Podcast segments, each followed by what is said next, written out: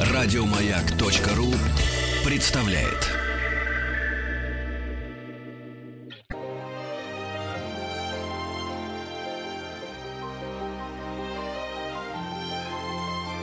Антон Долин и его собрание слов. Здравствуйте, у микрофона Антон Долин. И э, сегодня гость нашего эфира — кинорежиссер, сценарист, актер, а теперь, как мы видим, еще и писатель Андрей Смирнов. Андрей Сергеевич, салют. Здравствуйте, Антон. Я вас поздравляю с выходом такого увесистого, очень красивого тома в издательстве «Корпус». Называется «Лопухи и лебеда». Возможно, какое-то самокритичное название, но факт в том, что это огроменная, на шестьсот с лишним страниц, книга, которая является собой, я даже не знаю что. Даже нельзя сказать, что это сборник сценариев, например, или что это автобиография, или что это, ну, проза в широком смысле слова, разве что. Это, с одной стороны, цельный текст, с другой стороны, это все-таки антология, и, наверное, правильнее всего будет вас спросить, какое вы определение даете всей этой, ну, такой увесистой истории.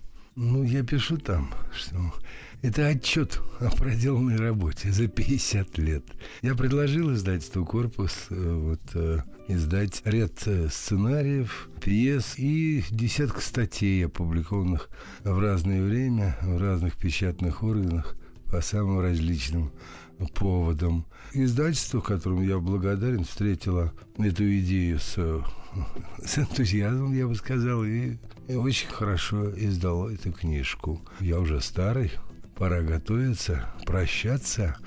И мне хотелось, чтобы то, что я писал много лет, как я пишу там в предисловии, это история о том, как совковый кинорежиссер переделывался на совкового же писателя.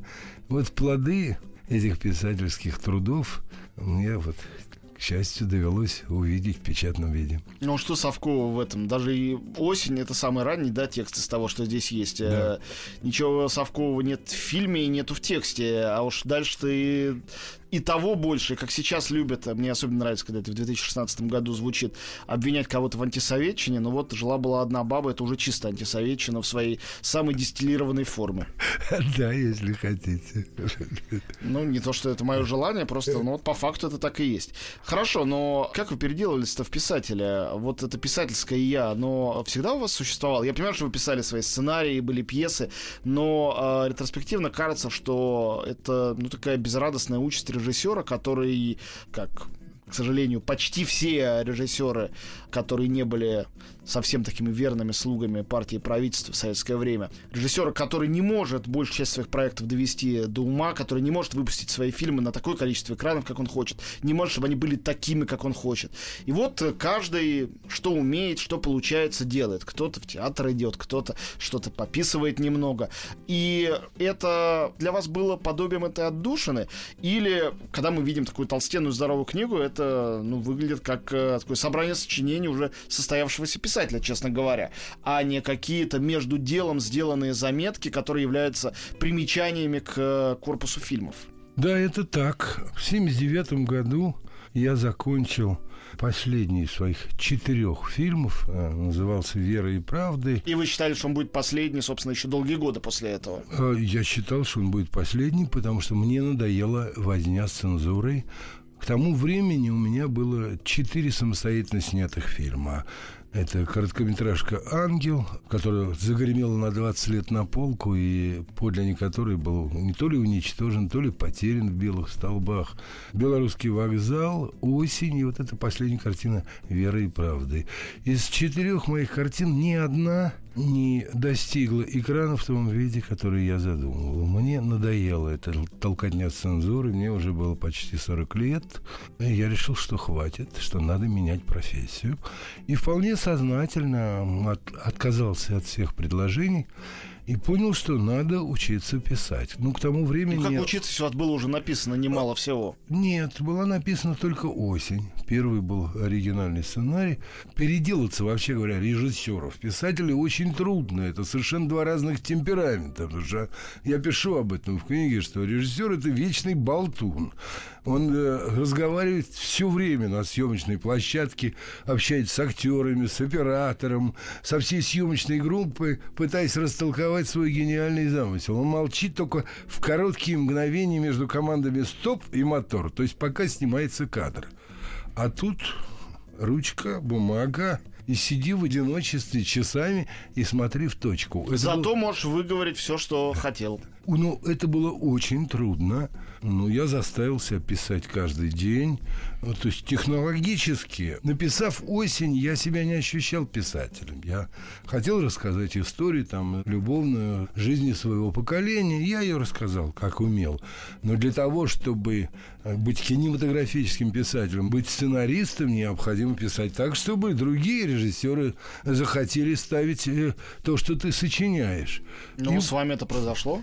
Да, произошло, но не сразу, конечно. Тем более, что первые два сценария, которые я написал, которые есть в книге, оба были закрыты по цензурным соображениям. Хотя и там, и там. Первый был «Стойкий оловянный солдатик». Для Ленфильма он писался, и там были режиссеры, которые хотели его ставить. Он был закрыт на уровне э, кинокомитета. И второй сценарий, который я писал для студии Горького, «Предчувствие», такое некое воспоминание о своем пионерском детстве, тоже был закрыт. Но сейчас у вас должно быть уже какое-то рациональное, нормальное объяснение. Почему вас закрывали это постоянно? Но на сегодняшний неискушенный взгляд никакой антисоветчины, вот вплоть до «Жила-была одна баба», которая сделана уже в наше время, нету в этих текстах. Это тексты совершенно житейские, психологические, связаны с взаимоотношениями людей друг с другом и больше ни с чем. И политической крамолы, даже в каком-то завуалированном э, виде, там обнаружить невозможно. Не говоря о такой простой вещи, что если кто-то и хотел протащить э, политическую крамолу. Наверное, этот кто-то не писал сценарии, не предлагал их для постановки там на Ленфильм. Это было просто абсурдным самоубийством. Писали, значит, в стол.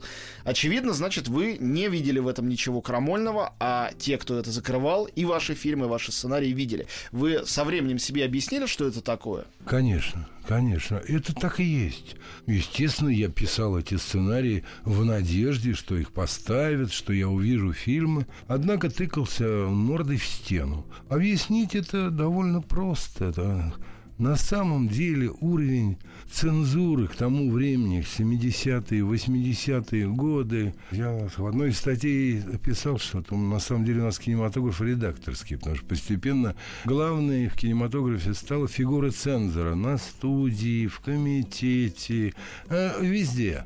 На самом деле им казалось... Слово «редакторский» тоже такое отредактированное слово, потому что цензурное на самом деле. Конечно. Настоящий-то редактор — человек, который только лучше сделает твоему фильму или твоему тексту. Да, я встречал таких редакторов. Но на самом деле цензура проникла все поры кинематографа. И я так считаю, что они говорили или думали, эти цензоры, что они борются за идейное содержание. На самом деле всякое непривычное художественное решение, попытка увидеть кусок жизни не так, как они привыкли видеть, она каждый раз встречалась в штыки. То есть на самом деле они цензуровали прежде всего форму, то, как автор видит жизнь, и не желали. Хоть ты лопни, пролезть сквозь игольное ушко верблюду легче пройти. Вот действительно никакой там нету ни политической закваски, ни антисоветчины. Но это было так. Я помню, есть замечательная статья у Любы Аркус про Алексея Юрьевича Германа, где она говорит, ну вот его клали на полку, запрещали всячески. И ведь при этом, если э, почитать сценарий, послушать там в пересказе сюжет, ничего в этом вроде бы такого нет. Но было сразу ясно, что вот по тому языку, который он выбирал в кино, что вот не наш, вражина. Но в случае с Германом это легко объяснимо. Он все-таки вырос с этим ощущением вседозволенности в семье популярнейшего писателя, окруженный легендарными какими-то людьми, тоже писателями, киношниками, театральными деятелями. Он был такой принц и баловень, по сути дела, и из этого выросла та колоссальная личная творческая свобода, которую мы всю жизнь не могли простить. А у вас-то откуда? Как это сформировалось? Вот эта возможность быть не таким, как все, и иметь ту свою интонацию, которая настолько ярко звучит, что вызывает у цензоров, или, как вы их называете, редакторов, моментальное отторжение на практически интуитивном уровне. Не, причем с самого начала, если вы говорите об «Ангеле», да, самое-самое начало. Или та же «Осень», у которой было столько всего. Сейчас мне, вот я смотрел «Осень» впервые, ну, может, там, лет десять назад. Я вообще не мог понять, что там такого. Да, это прекрасный фильм, что он слишком эротический был по тем временам. Я пытался догадываться, потому что только догадываться можно. Ну, я упоминаю в книге как раз и о проблемах с, с фильмами Германа, упоминаю... Да-да-да, я потому и вспомнил. «Мне двадцать лет», «Хуцы», его, потому что на самом деле они боролись с оригинальной формой. Только называлось это борьбой за идейное и политическое содержание.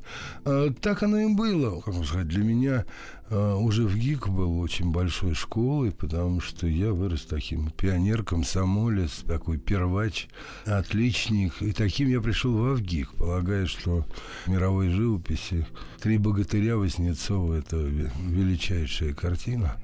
Когда мне было шестнадцать лет, я последние три года учился во французской спецшколе, и в пятьдесят седьмом году нас, девять оболтусов, отправили по обмену на месяц в Париж. Вот я помню, когда мы были в музее современной живописи, где нам показывали Матисса, Ван Гога, мы смотрели на это иронически. Мы знали, что это все капризы буржуазии, что это буржуазия, которая давно прогнила, что это не живопись. И я там экскурсоводу, даме, который смотрел на меня, как я подозреваю, дикими глазами, рассказывал о том, что такое Третьяковская галерея, что такое передвижники и что такое «Три богатыря». Вот, но ВГИК оказался хорошей школой, и, в частности, нам преподавал историю изобразительного искусства Николай Николаевич Третьяков, внучатый племянник того самого Третьякова. Это был человек высокой культуры. Во всяком случае, мозги начали меняться. А потом, ну, вот откуда «Ангела» я делал, мне было двадцать шесть лет в это время. Но к этому времени я уже знал, что такое вехи. Уже читал «Истоки и смысл русского коммунизма» Бердяева, и Бердяев стал моим настольным автором. То это есть был... вы пропитались уже ядом это, конечно, антисоветчины. Конечно. Значит, у меня... Ну, видите, в «Ангеле» никакой антисоветчины нет. Там есть попытка взглянуть на гражданскую войну не как э, на историю о том, как хорошие красные гоняют плохих белых, а посмотреть на нее как на трагедию нации, народа. Там же, как вам сказать, там и... С одной стороны, комиссар, который погибает, с другой стороны, вот восставшие крестьяне, которые убивают. Но там нету каких-то определенных симпатий, там попытка показать их более-менее объективно. У нас в гостях Андрей Смирнов, и мы прерываемся совсем ненадолго, вернемся в студию. Собрание слов с Антоном Долиным. И мы снова в студии. Я напоминаю, что с Андреем Смирновым мы говорим, ну, вообще, конечно, обо всем, но повод для нашей встречи — это то, что в издательстве «Корпус» вышла большая книга текстов Андрея Сергеевича и статей, ну, и, что важнее, сценариев, пьес. Ну, я бы даже сценариями это совсем не назвал. Такая, ну, это кинопроза, это просто проза. Называется «Лопухи и лебеда», если будете искать. Вот, Андрей Сергеевич, я не могу не спросить вас вот о чем. «Осень», ну, для меня, может быть, любимый ваш фильм, несмотря на то, что понятно, что, наверное, самый культовый и знаменитый — это все-таки «Белорусский вокзал». Про «Осень» тут отличная цитата на обложку вынесенная. Ну, она вынесена, наверное, в рекламных целях, но при этом все равно это выглядит здорово. Это строки из письма Ингмара Бергмана, где он называет фильм шедевром прекрасной камерной музыки.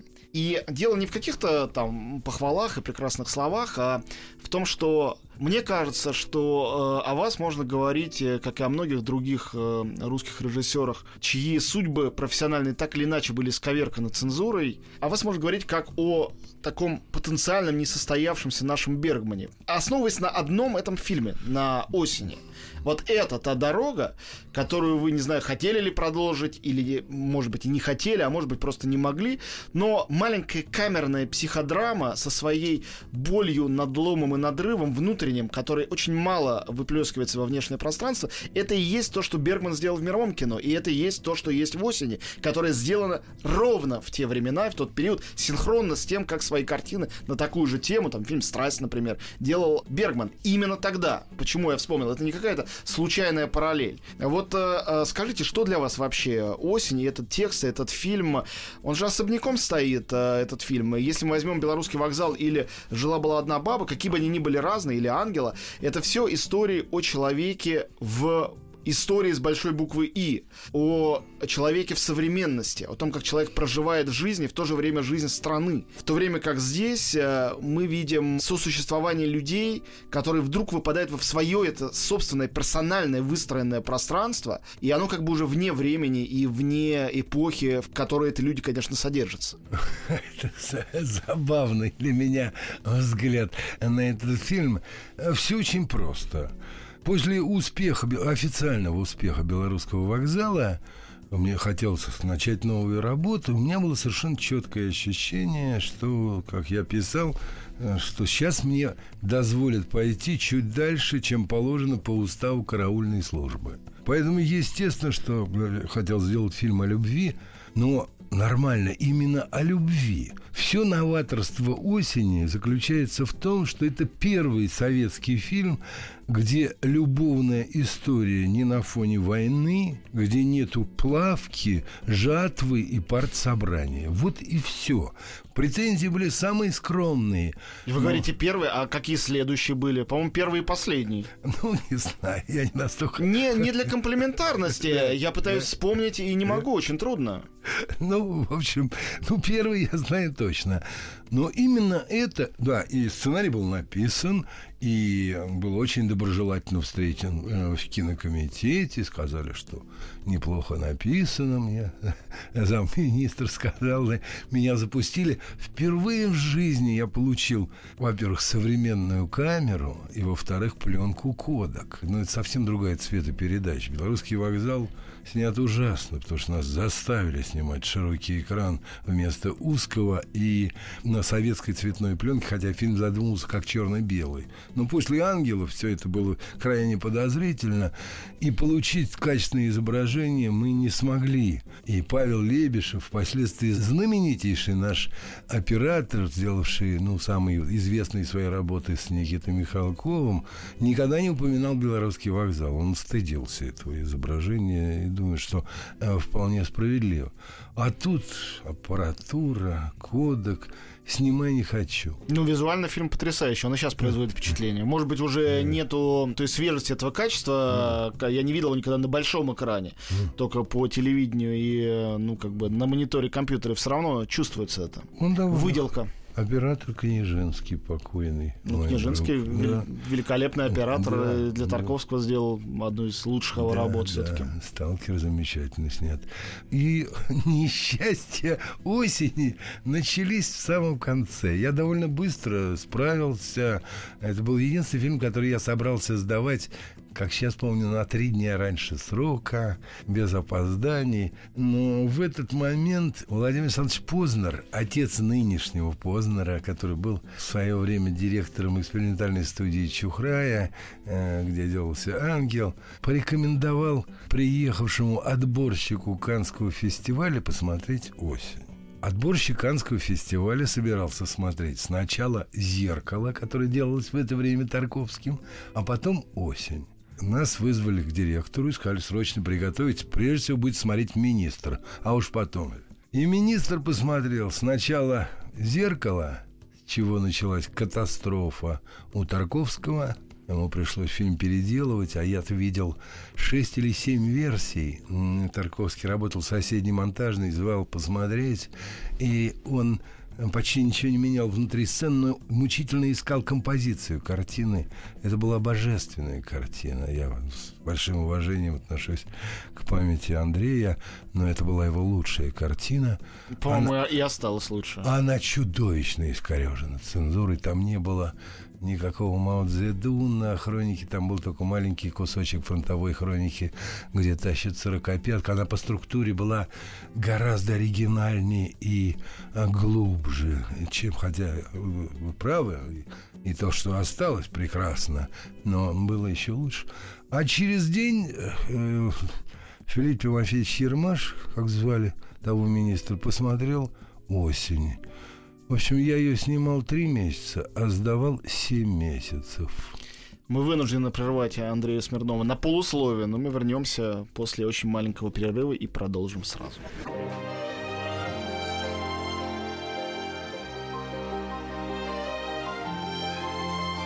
Собрание слов с Антоном Долиным. Мы снова в студии. Антон Долин и Андрей Смирнов сегодня наш гость. Мы говорим о судьбе. Довольно печальной, э, тем не менее, одной из лучших картин семидесятых, фильма «Осень».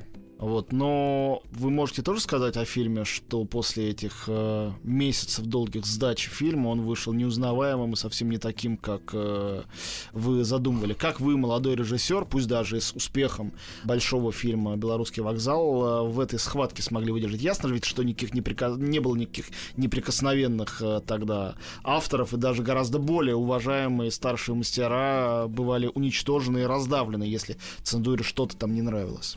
Сдавал я буквально вдвое больше период, чем снимал. Три списка поправок. Там полетели чудные сцены, которых мне жалко и сегодня. Немножко ушла жесткость, которая была в этом рассказе. А нет технической Значит, возможности вот взять и восстановить этот Director's Cut, оригинальную версию? Нет. Все нет. Уничтожено безвозвратно? Абсолютно. Все то, что отрезалось, все шло на смыв. Вот. Ну, мало этого, «Осень» еще не выпустили на экран. Я целый год ждал, пока ее выпустят. Ее не выпустили в Москве, ее не выпустили на всей территории Украины, в целом ряде областей с ним.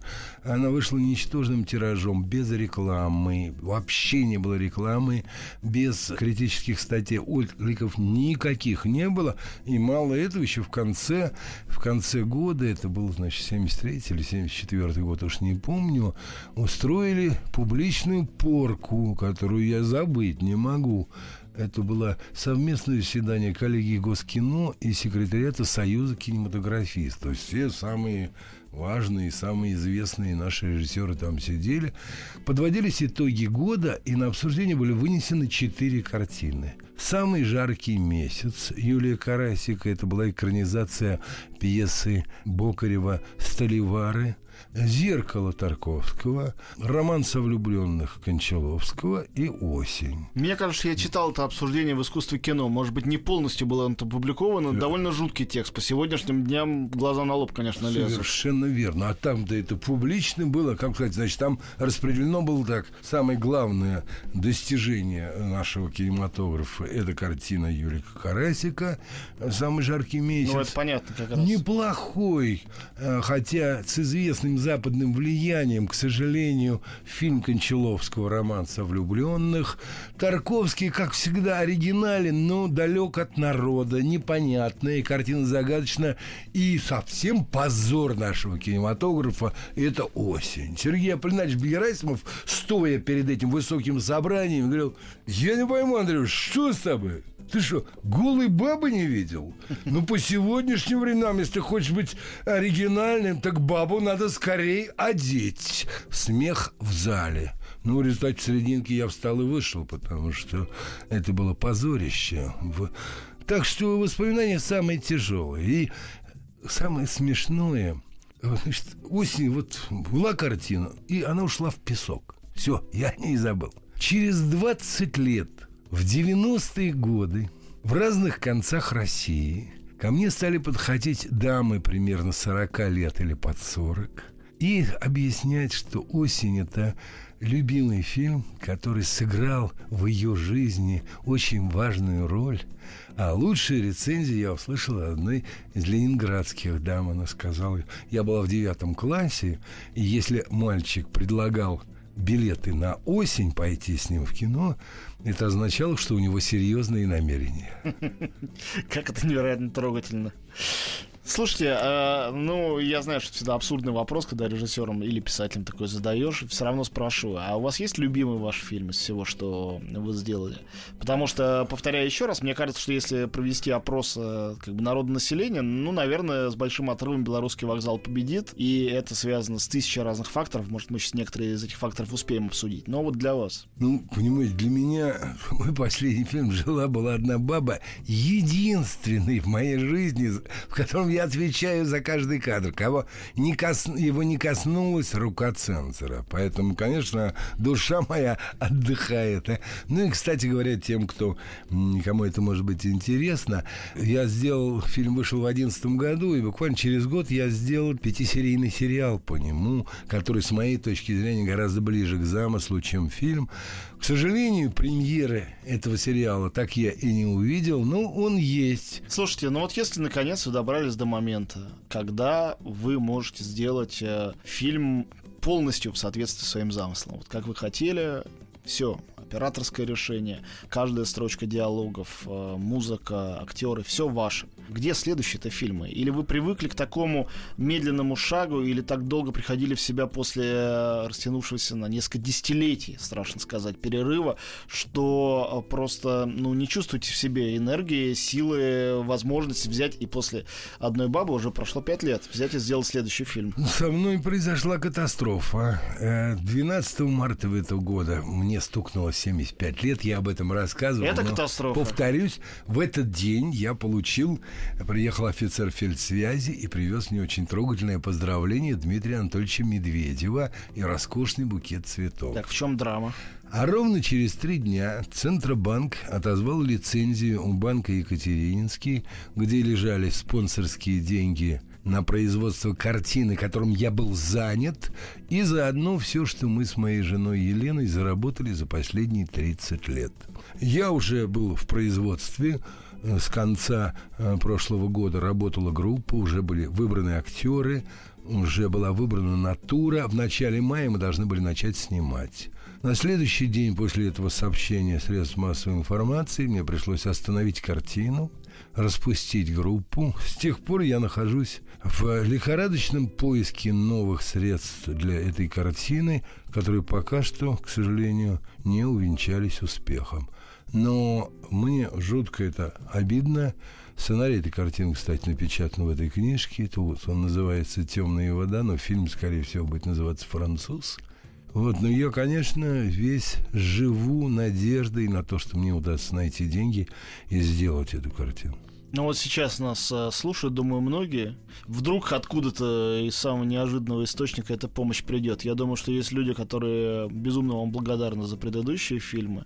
И тем более теперь, когда есть возможность, хоть бы даже просто купить книгу и прочитать этот сценарий, и, и узнать, что это и как. Возможно, в наши времена, которые очень, согласитесь, непредсказуемые, ваш сейчас драматический рассказ тому подтверждение, всякое может случиться. А немножко расскажете про этот проект, если, конечно, не... Нет какого-то табу на разглашение нет, всей никак... этой истории. Ну, раз опубликовано уже. Да, значит, фильм будет называться «Француз». Там, значит, Москва после оттепельной пятьдесят седьмого года, сразу после фестиваля молодежи и студентов, французские стажеры приезжают в эм гэ у, как оно и было на самом деле. Действительно, там в конце пятидесятых годов целая группа была французов, которым сейчас семьдесят лет, некоторые из них уже скончались. Это выдающиеся слависты, все. Но у нас больше всего, наверное, знает из этой команды Жоржа Нева, прекрасного писателя, историка рус... русской литературы. Это мой близкий друг. Вот. И там сделана попытка дать картину вот этого моего поколения, период его становления, такой вздох свободы после смерти Сталина, после двадцатого съезда партии, после фестиваля молодежи и студентов. В культуре это очень специфическое время. Это необыкновенный взлет нашей культуры. Это поэтические вечера. Ну, те, кто помнит фильм «Застава Ильича Хуциева», прекрасно это помнит, когда тысячные аудитории собирались слушать Евтушенко, Вознесенского, Ахмадуллину. В это время из подполья выходит джаз. Он еще не разрешен, но уже не запрещен. В это время появляются художники-неформалы. Ну, прежде всего, Лианозовская группа, замечательный Оскар Рабин и так далее. Вот это... попытка рассказать вот эту историю поколения в момент его духовного становления, что ли. А кто те люди, которые с вами это делают? Я говорю об актерах, и э, оператор, э, композитор, если есть. Не, ну, те, про кого вы точно знаете, кто был уже вовлечен во всю эту историю. О. Тут же нужно какая-то команду заговорщиков, чтобы такую штуку да, осуществить. Это та же команда, с которой мы сделали «Жила-была одна баба». Это оператор Юрий Шайгарданов, художник Владимир Гуров, Гудилин. Надеюсь, что музыку для фильма напишет Леонид Десятников. Во всяком случае, мы об этом договорились. А главную роль артиста, француз приехавшего, будет играть молодая восходящая звезда французского кино Ниль Шнейдер. Там героине нужна профессиональная балерина, и надеюсь, что эту роль сыграет звезда Большого, а в прошлом звезда Мариинки Евгения Образцова. Фотографа Успенского, одного из главных героев, будет играть великолепный артист сегодняшний московский Александр Петров. Вот то, о чем вы сейчас говорите, это ведь на самом деле удивительная задача. Она и сложная, и жутко интересная. Ведь любые публицисты, которые пытаются анализировать сегодняшнее время, сравнивают его с то с оттепельным, то с постоттепельным. Вот советской эпохой в той или иной ее форме, когда какие-то вожжи были слегка отпущены, какие-то, наоборот, натянуты, и все время это натянутость с отпущенностью как-то чередовались. Как вообще вы относитесь к этой перспективе, попытки, ну, видимо, вы именно, именно этим будете заниматься в этой картине, а, связи между сегодняшними молодыми, которые будут сниматься в вашем фильме, с вами его делать, и теми молодыми, которые существовали за полвека, даже больше, чем за полвека до того, в той Москве, в той советской России, которая тоже очень на многое надеялась, а на многое уже надеяться перестала? Я не думаю, что это требует специального внимания. Там история достаточно занимательная, драматическая. Там есть и любовная история. В конце выясняется, что француз ищет своего отца, который здесь сгинул в свое время в лагерях. Кстати, отца его будет играть великолепный артист Александр Балуев. Для него и была написана эта роль. И надеюсь, что я доживу до того, чтобы увидеть воплощение им этой роли на экране. Надо, чтобы картина была занимательна, чтобы в ней был соответствующий темперамент, чтобы был классный актерский ансамбль. Воссоздать Москву пятьдесят седьмого года сейчас необыкновенно тяжелая задача. Я даже представить себе не могу. Я уже представляю, поскольку натурные места найдены. Ну что, компьютерная такой... графика? Или кусочки Москвы? Очень живые? Немного, в основном живые кусочки. В основном живые кусочки, они есть. Вот. И очень хочется, как вам сказать, ну... руки чешутся, что называется. Очень хочется довести это дело до ума.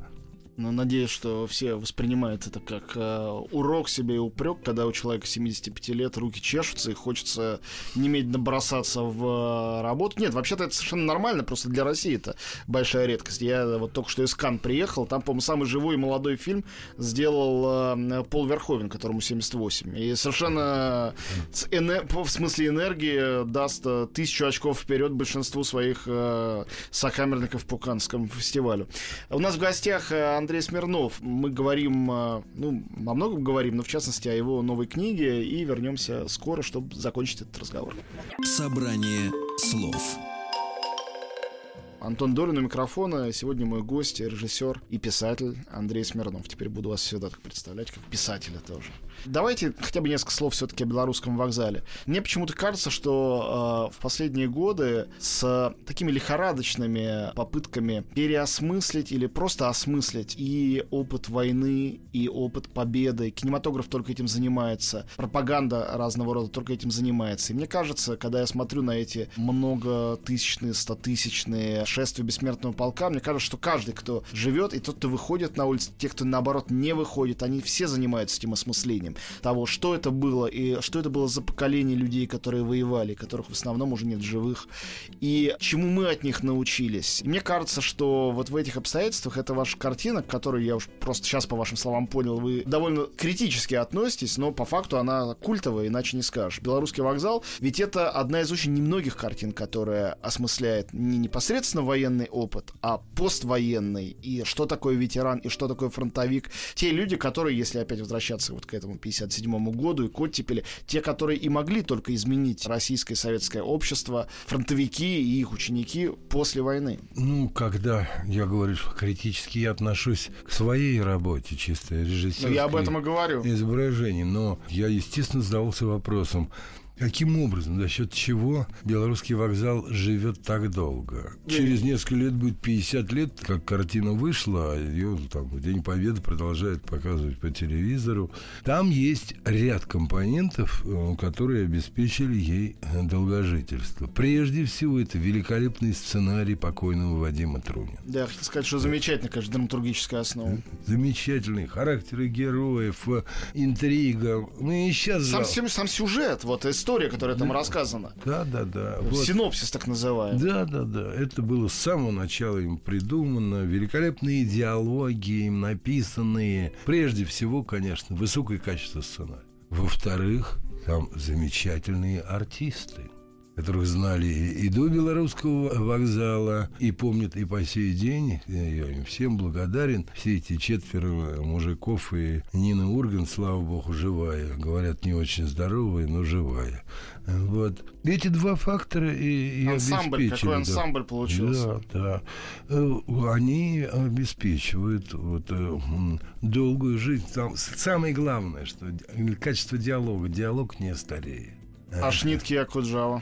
Ну, естественно, Шнитки и Акуджава. Причем, заметьте, Шнитки же нет в титрах. Он меня просил, чтобы я убрал его фамилию, потому что он ограничится только маршем. Кстати говоря, этот марш, под который, вот уже который год десантные войска ходят на параде на Красной площади, что-то я ни разу не слышал, чтобы сказали, что марш принадлежит перу великого композитора Альфреда Шнитке. Ну, он же тоже, это самый антисоветчик, и это авангардист, все такое. Ну, как-то не, не вяжется одно с другим. Ну, тем не менее, это один из величайших композиторов двадцатого века. Это точно. Вот. И вообще, надо сказать, что русской музыке в двадцатом веке сильно повезло, потому что, ну, посмотрите, какая компания: Рахманинов, Скряпин, Шостакович, Прокофьев, Шнитке. Это все фигуры мирового... А если отчасти хотя бы считать нашим человеком Игоря Федоровича Стравинского, который, по, по общему мнению, является главным композитором двадцатого века. Были такие опросы, кто композитор самый важный для двадцатого века, это он. И это мы еще не говорим про там Губайдуллину, да, Денисова, да, да. Сильвестрова, да. Кончели. Это все да. были советские и антисоветские в то же время да. композиторы. Или замечательную Галину Уствольскую, которую вообще, по-моему, никто не помнит, а да. она тоже, в общем, гений такой, забытый, ученица. Да. Или Моисей Вайнсберг, Вайнберг, которого сейчас возвращают да. на наши. Вот, значит, естественно, песня Акуджавы, написанная специально для этой картины, и в ней тоже участие Шнитке. Я Акуджава отказывался, ну, стихи написал, Альфред сказал, я не могу сочинить песню. Понимаешь, это Шаинский кашлянет, и завтра это будет петь вся страна. Это должен сам Булат придумать. Булат сказал, ну, ну не получается, я давно уже не пишу, там, года два или три. Но потом я их собрал всех вместе. Трунин, Шнитке, Булат Акуджава и я на тон студии Мосфильма. И Булат сказал, ну, вот у меня получается только вот первые строчки, вот. И вот кусочек припева. Шнитке сказал: прекрасно. Сел за фортепиано и сделал из этого песню, которую потом спела Нина Николаевна Ургант. Мне иногда кажется, что это просто лучшая песня Акуджавы. Я понимаю, что тут будет тысячи людей с другими мнениями, но во всяком случае точно она могла бы претендовать. Совершенно не поговорили о ваших актерских достоинствах, и мне это тоже немножко обидно. Но давайте хотя бы несколько слов о вашем участии в фильме Звягинцева «Елена». Последняя ваша такая большая заметная актерская работа. Мне кажется, что Звягинцеву с вашим участием удалось сделать потрясающую вещь, которую почти невозможно было угадать по двум его предыдущим фильмам, но которую он подтвердил в «Левиафане». Он смог ухватить современность. Ту современность, которую, мне кажется, вы замечательно почувствовали, ну, например, в «Осени». Ну, я ретроспективно пытаюсь, конечно, меня не было тогда еще. Это все оценить. И ваш проект «Француза», и «Жила-была одна баба» — это все фильмы исторические, все фильмы о прошлом. Как вам кажется, вот исходя из того же самого Звягинцева и его двух последних картин, в чем такая препона и такая проблема для современных российских режиссеров в том, чтобы снимать про сейчас, в том, чтобы ухватить как-то современность и найти тот конфликт и тех персонажей, которые, повторяю, в той же «Елене», по-моему, снайперски найдены, для того, чтобы об этом сегодняшнем дне говорить? Ведь это очень мало кому удается. Вы знаете, я тут не гожусь в эксперты, поскольку сам я, как говорят мои дети, тормоз и отстой. Мне все-таки лет много, я бы никак не мог написать сегодня диалог. Да кто, Авдотья а, говорит, вот, что вы отстой? Ну, у меня их четверо. Они говорят, Нет, это... просто она-то ваш конкурент в сценарно-режиссерском деле. Первый приходит на ум. Нет, это скорее младшие говорят. Аглая и, и Алексей. Вот. Дело в том, что, ну, если говорить о Елене, то это все, конечно, целиком и полностью заслуга Звягинцева. Я привнес туда только то, то, что мог. А вот это чувство современности поразительное. Мне кажется, что в «Елене» вообще ярче всего сделана семья ее. Сын и, и да. дети. Да. Это вот у, у Звягинцева такое поразительное чувство сегодняшнего дня. И, конечно, «Левиафан» абсолютно из той же оперы по степени актуальности этой картины. Но я не знаю, что можно поставить рядом. Так что я тут ни, ни при чем. Я просто участник. Спасибо большое. Мы заканчиваем разговор с Андреем Смирновым. Я просто напоследок напомню, что его книга называется «Лопухи и лебеда». Вышла в издательстве «Корпус». Прекрасный увесистый том. Я сам еще не дочитал его до конца, но это очень интересно. Поэтому не пропустите. Спасибо большое, Андрей Сергеевич. Спасибо вам. Еще больше подкастов на радиомаяк точка ру.